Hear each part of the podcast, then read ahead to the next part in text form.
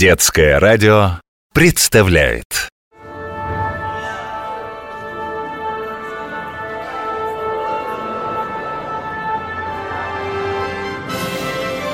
Где живет музыка?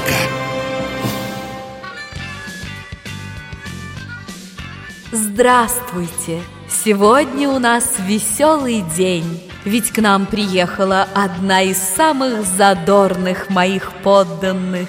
Ей везде рады. Итак, приветствуйте, моя старинная знакомая губная гармоника. Я счастлива снова видеть вас, моя королева. Вы правы, меня любят повсюду. С тех пор, как немецкий часовой мастер Христиан Фридрих Людвиг Бушман изобрел похожий на меня инструмент в 1821 году, популярность губной гармоники только растет. Все тебя знают, но не все догадываются, что твой ближайший родственник – восточный духовой орган. В середине 18 века в Европу из Китая привезли первый восточный духовой орган – 17 бамбуковых трубочек с язычками, специальными приспособлениями внутри, которые, если в трубочке дуть, колебались и издавали красивые звуки. На основе этого восточного инструмента меня и создал мастер Бушман, причем сначала меня называли словом «аура».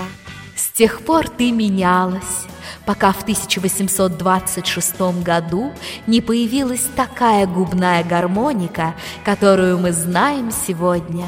Богемский мастер Рихтер сделал модель с десятью отверстиями и двадцатью язычками.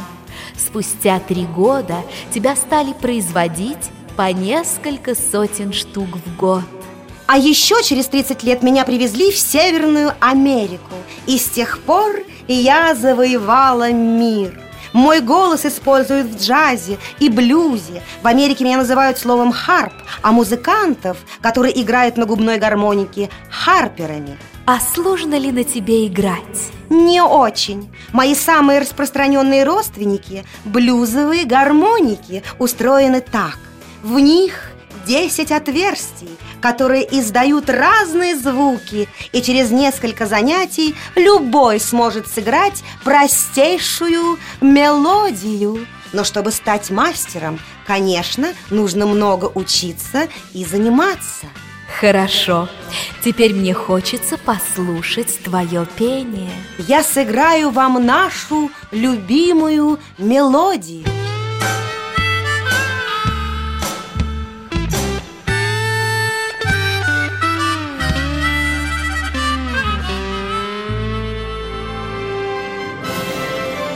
Где живет музыка?